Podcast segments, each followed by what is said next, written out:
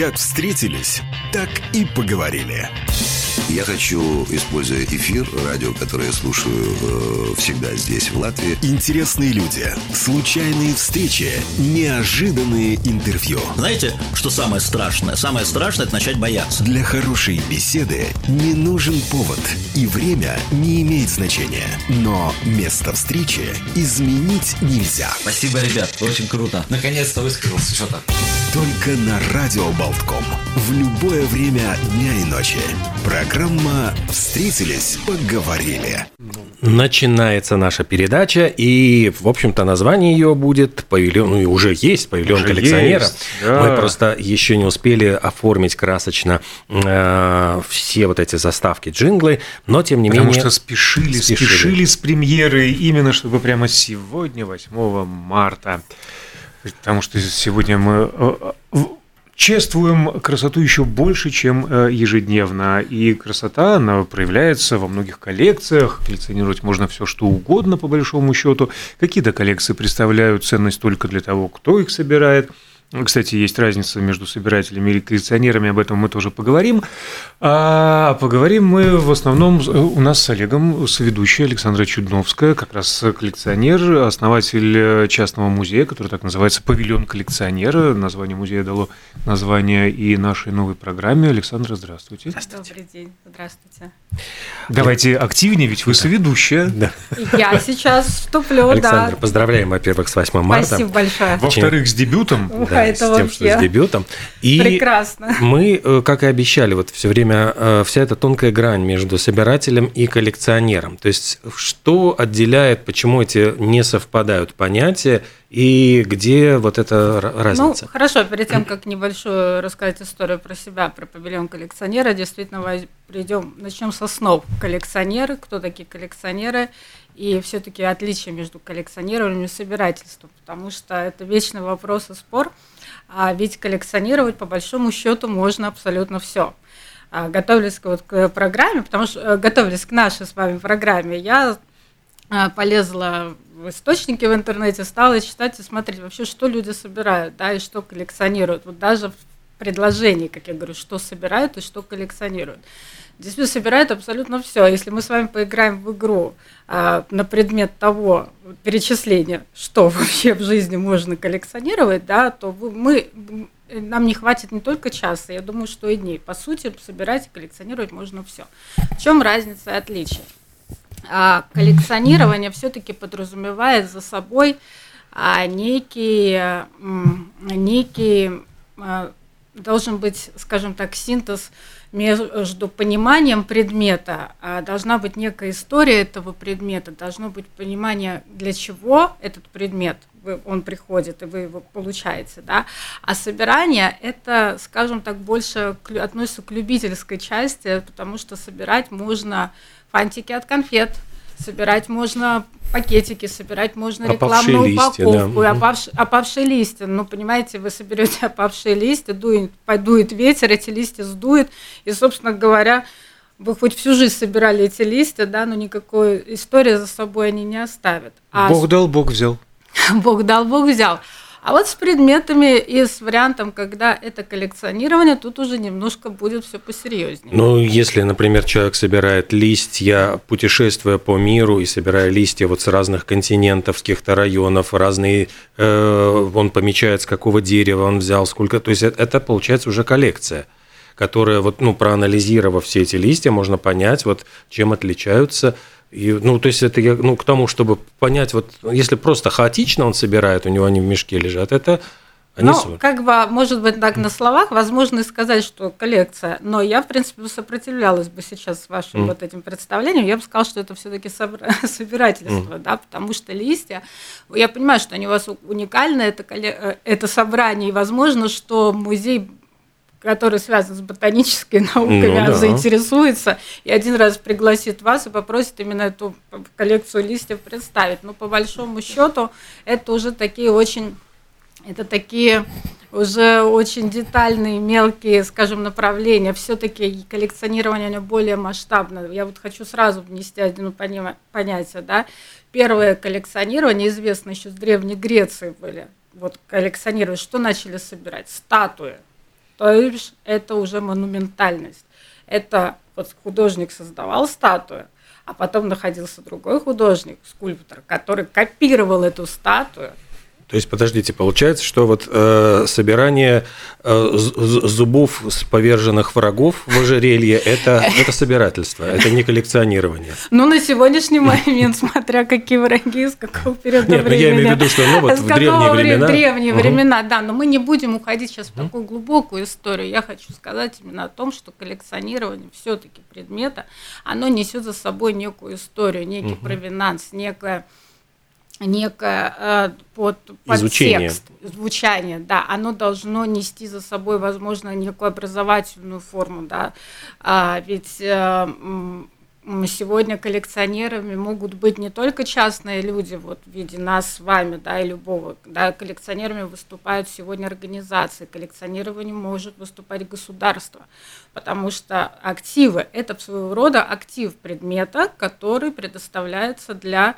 музеев – и музеи, очень многие музеи, в которых выставлены предметы, эти предметы не принадлежат непосредственно. Нет, ну какие-то в фондах могут быть в музеях, но большая часть все-таки это а, есть у этих предметов хозяева, а это уже культурное наследие, ценности, все-таки коллекционирование несет за собой определенный пласт – то есть музеи, в принципе, у частных э, коллекционеров одалживают за какую-то определенную сумму, экспонируют, сами на этом тоже зарабатывают и возвращают. Не только, Либо хранят у себя. Не только у частных коллекционеров. Такой, ну, такая опция может у, быть, но они могут и у государства. Лиц, да. Государство тоже выступает в данном случае коллекционером. Александра, вы э, все время, э, ну, вот последние э, предложения и примеры вы используете э, слово предмет.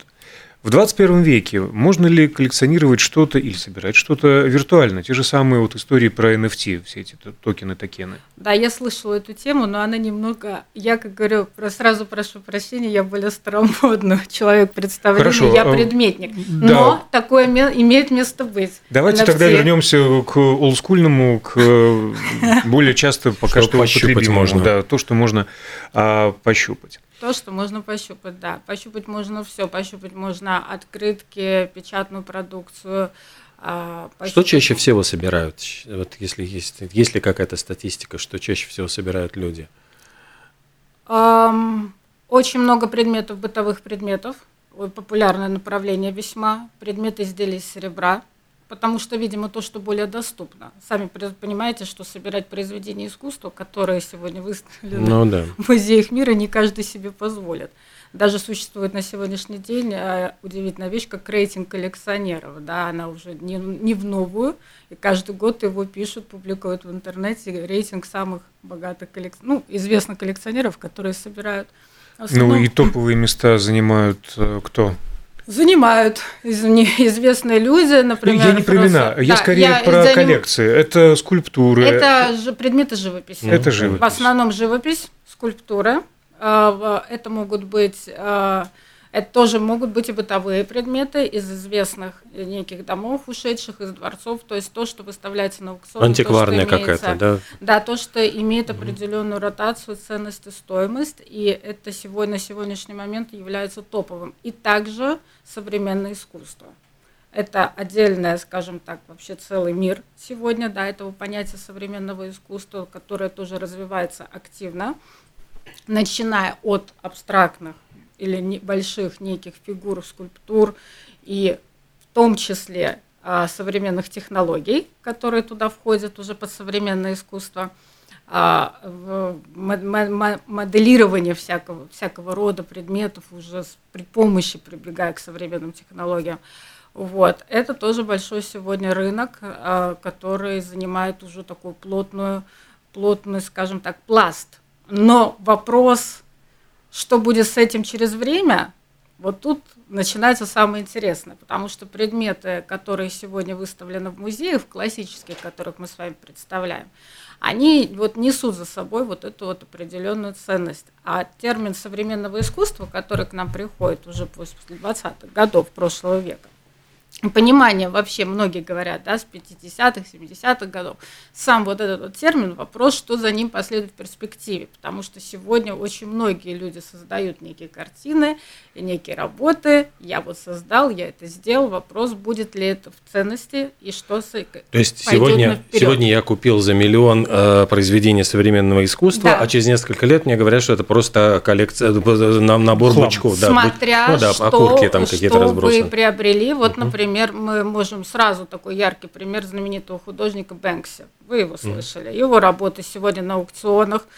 А, у него есть э, его работы сегодня на аукционах стоят, э, скажем так, 5 и 6 нулей. Да? Это большие достаточно суммы. Это современный вот у нас сегодня художник. Это такой. Два Арт. парадокса, э, связанные с миром антикапитализма. Самое тиражируемое изображение Че Гевары – Угу. Да. Все антиглобалисты покупают с удовольствием маечки. А, и Бэнкси, который тоже, в общем-то, начинал как протестное движение против мира капитала. Сейчас один из самых продаваемых и дорогих художников современности. Кстати, интересно, что сегодня мы второй раз э, упоминаем Бэнкси. Угу, да. Ну, значит, летает в воздухе. А, да, у нас а сегодня вот были слуху, утром да. гости из тоже из мира искусства, графичики, и тоже проводили параллели, что Бэнкси во многом переоцененный товарищ.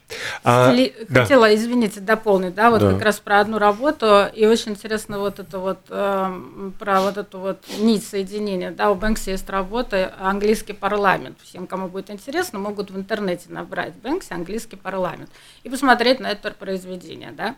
А оно, значит, э, э, выходит на аукцион в момент, когда происходит Брекзит всем небезызвестное событие, политическое событие, появляется вот эта работа английского парламента, да, и она уходит совершенно за сумасшедшие деньги, на тот момент за 12 миллионов фунтов ее пробивают на аукционе. Конъюнктуру никто не отменял. Да, и вот э, дальше, ну, я как наблюдатель думаю, да, вот хорошо, сегодня это вот дань событиям, да, действительно, вот вот я обладаю, теперь у меня дома на стене находится эта работа. Вопрос лет через 50, да, стоимость этой работы. Ну, здесь это... не, не угадаешь никогда в жизни, потому а не что... угадаешь никогда, здесь вопрос теперь... Во-первых, да. в принципе, работа Бэнкси, которая висит у тебя дома, это как? Это кусок штукатурки, который Нет, ты где-то... Нет, это картина, а, это картина. у него картина. Мы сейчас да. говорим непосредственно про картину, которая обрамлена, она имеет физические свои фактические размеры, я говорю, это а очень Там же даже выпиливали, по-моему, куски стены. Там, Вон, да, всего классический Бэнкси надо Ну, это уже немножко другое. Но, опять же, лет через 50 кто-то будет э, сидеть и говорить, говорить, а вот помните, еще был случай, сначала мы вышли из Евросоюза, а потом опять захотели в Евросоюз. А вот Бэнкси как раз на тот момент это изобразил. При этом, если у вас э, будет работа Модельяне, ну так чисто гипотетически, да, вы понимаете, да, даже пройдет 100 или 200 или 300 лет, я сильно сомневаюсь, что у кого-то будет вопрос, кто это такое, почему оно стоит, ну, да. стоит. У Но меня, это мое убеждение. У меня сразу вот права. вопрос, который я задаю всем, вот пример из современного искусства. Я все время забываю фамилию этого художника, неважно. без а, фамилии. Да, сегодня можем обойтись без фамилии. Очень знаменитое было произведение искусства. Он э, три кило барбарисок купил, значит, леденцов, э, насыпал их кучей, и идея была такая, что каждый посетитель, который вот посещает выставку, а это было ни много ни мало галерея Тейт, значит, мог взять вот барбариску, и это символизировало, ну, он был художником, у которого скончался от СПИДа его, ну, любовник возлюбленный, и он, ну, из-за болезни он очень сильно исхудал. И вот это символизировало, вот каждый берет по барбариске, что это кучка тает, тает, тает, и в конце дня практически вот она исчезает, а затем ее насыпают заново. И вот э, э, это произведение искусства, которое стоит каких-то огромных денег, и его теоретически продавал этот ну, дальше музей. То есть я понимаю, что человек покупает, вот, э, не знаю, 6 кило барбарисок с сертификатом, что это произведение искусства, и что их можно высыпать на пол, и что никто другой если он высыпет такие же барбариски, не имеет права сказать, что у него, ну, у него жалкая копия, подобие этого, а это произведение. Вот мне интересно, человек, который заплатил 100 тысяч за это произведение через энное количество лет. Барбариски, он... разве что, что с барбариской да. Ну, мы не раз, кстати, возвращаемся в нашем эфире к обсуждению э, смысла современного искусства и который раз убеждаемся, что без э, специального объяснения, без таблички, что это означает, это ты тяжело. никогда в жизни не поймешь. Но по большому счету, подходя к любой картине, в любом музее мира, от Прада до галереи Уфицы, Согласна. не зная нюансов, ты ни черта не поймешь, что там нарисовано на самом деле, если ты э, не обладаешь определенным уровнем Да, образованности. Это имеет место быть. И да. символы ты не считаешь точно так же, как с Но этими барбаристами. Конечно, я здесь не согласен. символики на Позв- всех Позвольте, я полотнах, просто сразу скажу, Ну, что окей, здесь... ну простейший здесь- пример. Подожди. Почему у, у Моисея всегда рога? Нет, хорошо, здесь... Вот Это мы- а, бешеная история за этими Подожди, рогами. Да, да, да, но здесь речь идет просто о том, что э, здесь как будто бы речь идет от- об образованности. То есть вот человек, который образован, он должен подойти, ну как бы априори подразумевается, что он читал Библию, что он знает библейские аллегории, сюжеты. Да. А, простите, я не в курсе личной жизни художника, у которого, ну вот любителя барбарисок, у которого скончался друг. То есть это не та информация, которую должен априори знать Ну, каждый. Априори, не априори, но уровень общего образования сейчас такой, что выравниваются библейские знания, которые мы И в массе уже потеряли. да. И это на самом деле очень И эти знания, грустно. которых мы не приобрели, Мы не просто это, это приобрели. другое искусство, это ну, абсолютно другой Опять-таки уровень. вопрос. Вот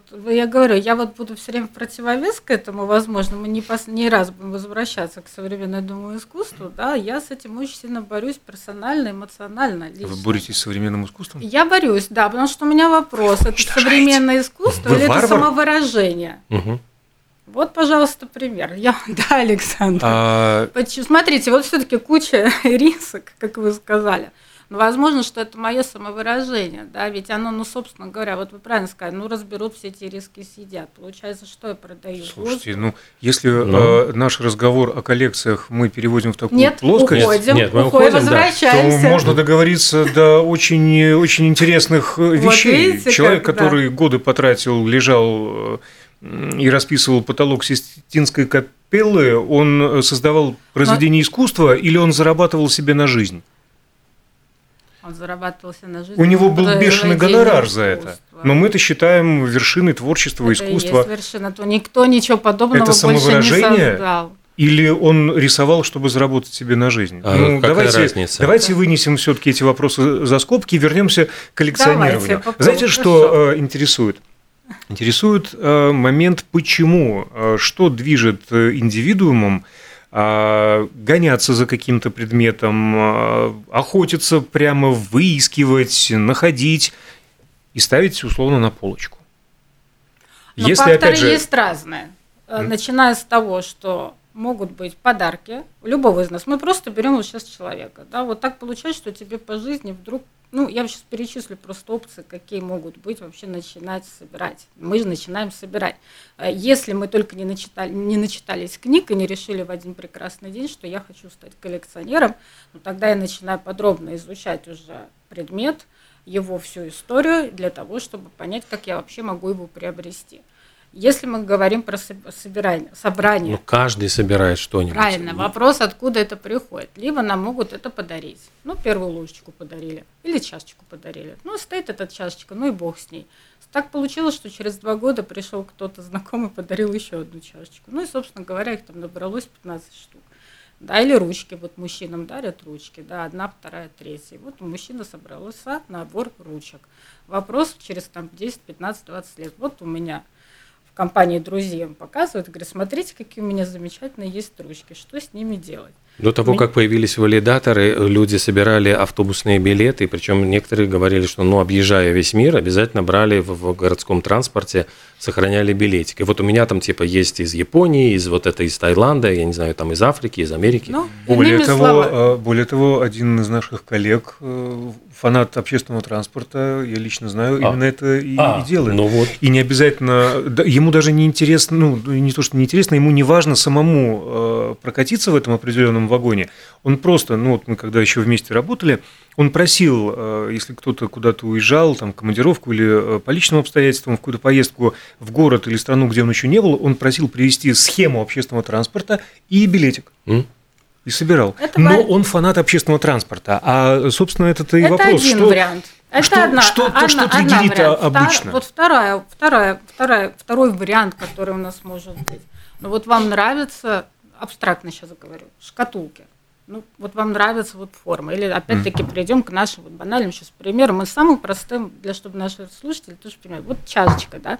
Но мне нравятся вот чашечки, я хочу дома пить вот из разных чашечек. Я пошла в магазин, увидела, нашла, купила себе, да, еще будучи ничем не интересуюсь. Или же я пошла на некий блошиный рынок, неважно где, увидела свалку, или кто, говорю, ой, я хочу, мне нравится этот предмет, я хочу его себе получить. Это лично мое предпочтение. То есть я отдаю себе это по внутреннему ощущению. Ну вот есть ведь, э, когда я собирал марки, я очень хорошо помню историю, я читал э, Э, реально или выдуманно, я не помню, но вот редкая марка, э, коллекционер безумно, значит, там хочет ее заполучить, причем их там только две в мире, и он продает все буквально, чтобы вот стать обладателем этой марки, и в тот момент, когда он ее покупает, он достает э, зажигалку и ее сжигает. Этот второй кричит, что вы делаете? Говорит, я хочу, чтобы моя марка была единственной, чтобы это в экземпляре. есть, но это уже последствия, это следствие, точнее, потому что для того, чтобы эту марку приобрести, он должен знать, этот человек, почему нужна ему эта марка. Соответственно, он уже то, что сказала, первичный вариант, да, это когда вы прочитываете информацию, вы готовы к тому, что вы хотите этот предмет. Неважно, вы посмотрели кино, вы сходили в гости к друзьям, вы были в музее, вы увидели не знаю, вот у вас вот так вот во сне пришло, что вы вот завтра хотите, допустим, почему бы не попробовать, да, или вот мне нужна именно эта марка. Дальше уже вопрос, что вы делать. По поводу уничтожения вообще, это отдельная программа будет, это очень, очень грустная в чем-то, да, и очень специфичная, а желание владения предмета, и все мы знаем огромное количество историй, когда человек, завладевая предметом, он либо его уничтожает, либо еще лучше прячет в подвал, точнее, хуже, чем уничтожение, нет ничего – он может просто запрятать ее себе в подвал на полном серьезе, да, запоставить замки, и никто больше этот предмет никогда не увидит. Картину, например. Ну, и не право. только картину. Ну, можно да. даже статую. Вы знаете, вопрос ваших возможностей того, что туда можно спрятать, да, потому что аукционы продают все. И даже редчайший предмет мебели, и даже, возможно, фрески создания. Как вы сказали, можно спилить кусок, его и спрятать. Весь мир будет искать его для восстановления, для реставрации, а он у вас может находиться. Все. И это уходит. Вообще, это, кстати, одна из таких тоже, про это целая книги есть отдельные по поводу того, как вообще вас, как с этим бороться. Ну, никак. Очень э, примечательно и характерно, что в качестве примера вы взяли кружку, которая стоит у вас справа, да. но не флакон, который вы специально принесли, который стоит слева. А я еще не дошла, да. А я уже дошел. А вы уже дошли. Давайте вместе. Давайте, да, давайте я все-таки пару слов тоже скажу еще о себе, о нашем музее павильоне коллекционера, которым мы очень гордимся такой небольшой частный музей в Риге, который основан на э, нашей истории нашей семьи. И, а семья большая, уходящая глубоко корнями в прошлое поколение, и латышской истории, и русской истории. И вот как раз-таки э, одна из основ основателем, скажем так, причины того, почему мы стали собирать предметы, это стала наша а моя прабабушка, которая жила между Ригой и Парижем, я не буду рассказывать все там исторические ее данные, но она была известной портной, обшивала, а, скажем так, богемскую публику. И в качестве благодарности многие из ее, из ее клиенток дарили ей всяческие подарки. И в том числе и во Франции, и в Париже. И вот таким образом мы предполагаем, а она была у нас самая большая модница, Зелма Петровна Кролле – вот. Э, ей в руки попадает, ну, в то время он был наполненный парфюмерный флакон дома Герлян, а, который называется «Сумерки» или «Лер Блю». Вот. И флакон сам по себе вы видите, вот он такой вот у нас красивый, с известной формой. Вы будете сегодня в магазинах у этого дома. Угу. Есть а, эта форма до сих пор сохранена. Да. Это сам флакон 1912 года. Покажу еще на фотографиях с ее же нарядом своим же мою прабабушку. В портрете, как я говорю, я хожу с ней в гости. Да, но это сегодня для первой программы просто познакомимся. Вот. Да? Да, да. Так. И, в общем, что хотела сказать по поводу ценностей вообще. Вот я сама лично увлекаюсь коллекционированием флаконов. Это один из моих любимых э, вообще предметов коллекции. Несмотря на то, что он относился к моей прабабушке, вопрос почему. Рассказываю очень просто. Этот флакон создан был, э, помимо дома Герлен, он вместе был э, э, с господином Шевалье, дизайнером дома Бакара. Есть такой известный хрустальный дом Бакара. Да, есть еще один известный дом, мы не будем сегодня затрагивать их все во Франции. Этот дом известен и чем, что уже при Людовике даже в XVIII его официально объявляют главным изготовителем хрусталя во Франции. И первая люстра в начале XIX века будут произведена домом Бакара во Франции, которая пойдет во дворец. После чего дом Бакара в середине XIX века начинает выпускать знаменитые бокалы и фужеры для напитков. Дальше пойдут подсвечники и канделябры и все различные предметы, которые становятся одномоментно предметом желания их приобрести. А тем самым они начинают становиться предметами коллекционирования и расходятся по всему миру. Далее дом набирает большие обороты, и когда парфюмерный, ну, мир парфюмерии начнет переходить превращаться в бум, потому что появятся большие, как сейчас модно говорить, торговые центры и дома, куда может угу. публика приходить отдыхать, гулять и смотреть по сторонам. Есть желание показывать не только люстры, то из парфюмерии придет история, что в парфюмерию сами ароматы начнут упаковывать все различные, все различные ну, флаконы, да, и вот одним из таких примеров будет являться вот этот дом Герлен, который создает вместе, как я сказала, с господином Шевалье, дизайнером, да, они создают вот этот уникальный флакон. А, и тут же я покажу, в чем еще, что есть уникальность. У него на крышке здесь стоит его номер этого флакона, количественность номера, и также внизу, это уже коллекционная история, здесь написано «Дом Бакара», и стоит порядковый, опять-таки дублируется его номер. Это означает, что количество флаконов, выпущенных в 1912 году, имело определенное количество. Но сегодня у нас 2023 год. Можем сосчитать, сколько лет данному э, флакону. И теперь мы говорим уже о том предмете, что является, помимо того, что это сам по себе флакон, который уже имеет большой возраст, он еще и принадлежит известному дому. Соответственно, я получаю прикосновение к тому, что если уж у Людовика люстры висели, то почему бы нам не получить себе такой предмет.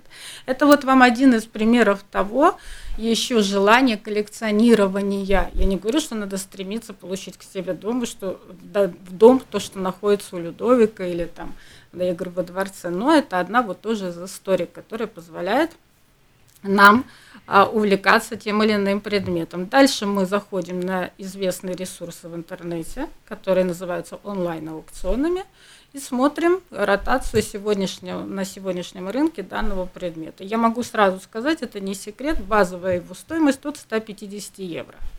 Зависит от его состояния, зависит от количества тиража, зависит, еще раз подчеркиваю, здесь имеется линейка по маркировкам, которые указывают на определенный тираж определенного периода.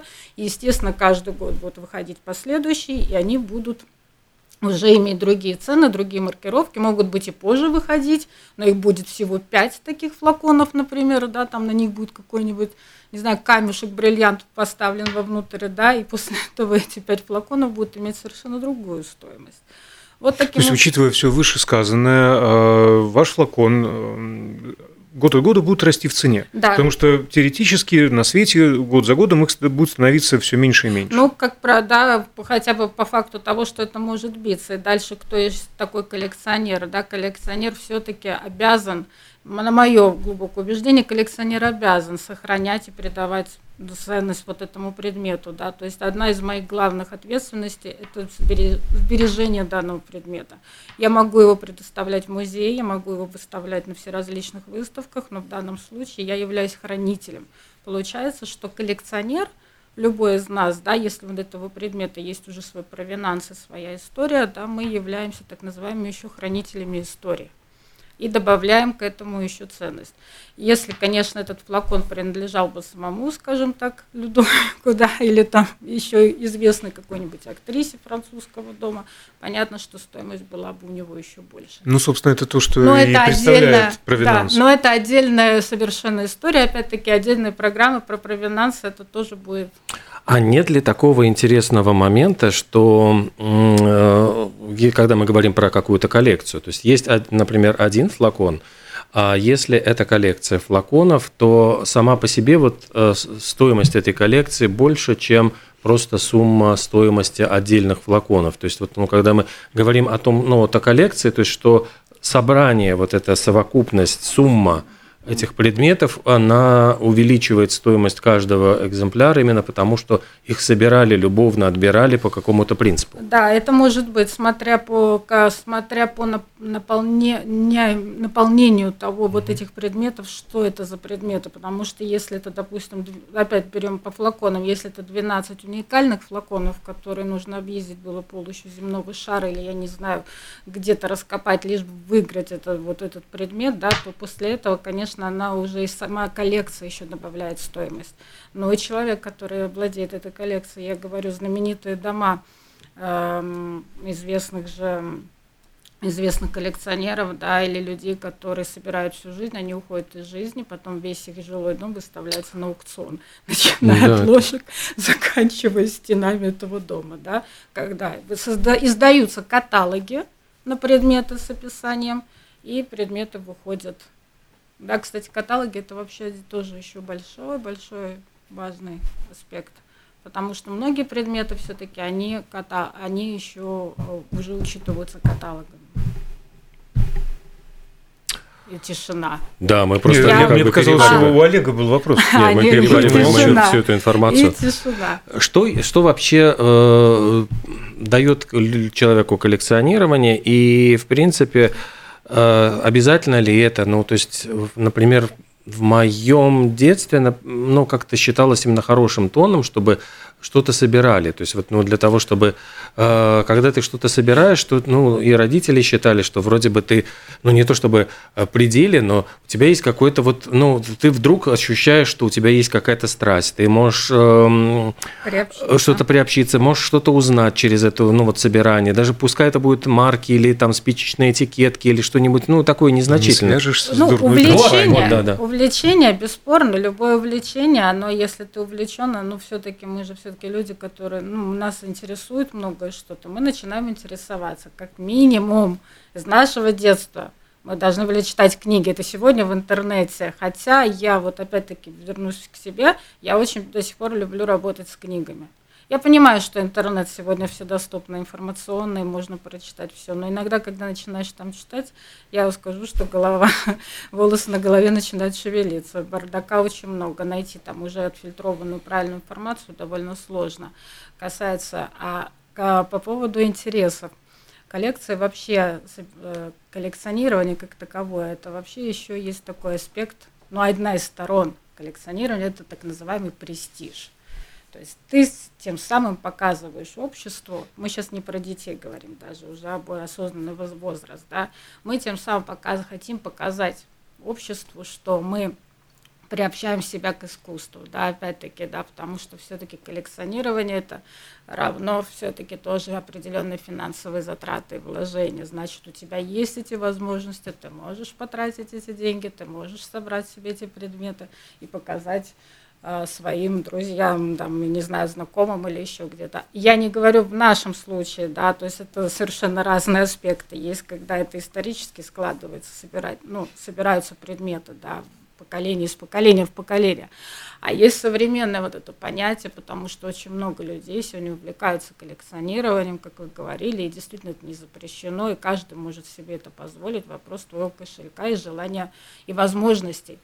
Ну и вот это вот э, Э, показать в обществе, что я этим владею, да, и все такие сразу, о, да, как вот, но это вот это имеет место быть, как бы странно ни казалось. Еще один аспект – азарт.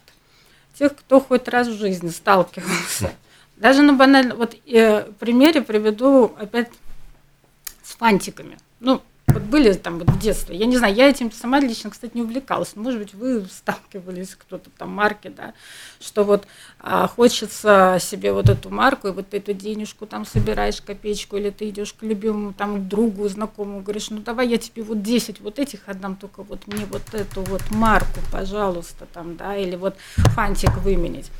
А у нас, во взрослым нашим, вот у людей, да, в жизни, это еще определенный азарт, это вот некое желание, знаете, я всегда сравниваю это как, а, ну, не, не самое лучшее, но вот азартные игры, да, потому что это своего рода игра, да, ты хочешь владеть этим предметом, ты попадаешь в некий азарт.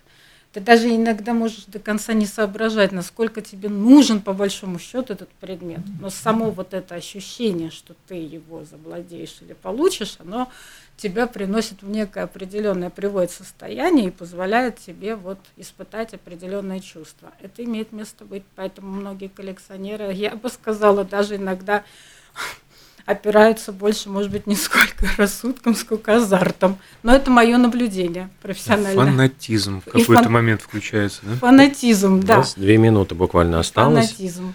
Для того, чтобы подвести итоги. Значит, вот мы сегодня говорили о том, что э, чем отличается просто собиратель от коллекционера, о том, что можно, к чему можно приобщиться – что дает ощущение вот коллекционирования, это и статус, престиж, и ощущение своей какой-то иногда значимости, это возможность показать себя, э, ощущение, может быть, что ты можешь что-то оставить потомкам, там, если это какая-то ценная коллекция, которую, например, можно потом подарить музею, передать, или там э, имя будет где-нибудь выгравировано, не знаю, там на Любимое занятие, знаете, последние два слова скажу, одно из занятий коллекционеров, ну, таких, как мы, скажем так, которые немножко увлечены профессионально, это когда ты идешь, извините, пожалуйста, да, за ужас скажу, выбрасывать мусор, и случайно у мусорника лежит багет, рама.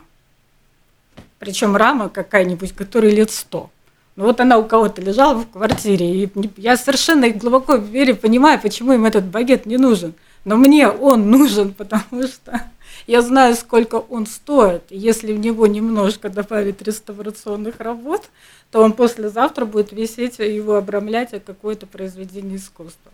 Но это еще одна опция. Еще одна тема, к которой мы вернемся уже через неделю, пока... Где находятся такие ценные магеты. Бывает. А где, кстати, э, искать и ловить подобные э, редкие э, жемчужины, и возможно ли это, например, в той же самой Риге. Александра Чудновская, коллекционер и основатель частного музея «Павильон коллекционера», была сегодня с нами и у себя, в общем-то, в программе «Павильон коллекционера». Отлично. Дебют состоялся. Спасибо. Спасибо вам. Спасибо.